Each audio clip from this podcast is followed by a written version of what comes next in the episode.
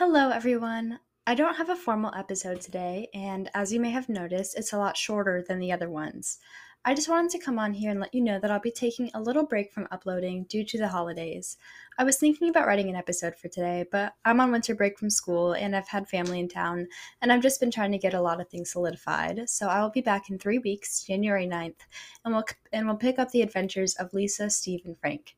With this being the last episode of the year, I wanted to thank every one of you listening from the bottom of my heart. This process has been a rocky one, and I've gone through times of feeling disheartened, but you guys have continued to listen and show your support, and that makes me feel like all the work I've put into this is worth something. I sincerely hope that you've been that you've been enjoying the stories and that you've been able to learn about the environment. I want you to remember that your best is good enough and that as long as you're trying to play a part in making the earth a better place, you're doing a great job and I am so so so proud of you.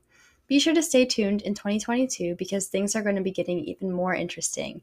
Again, thank you all for being here and have a happy holidays.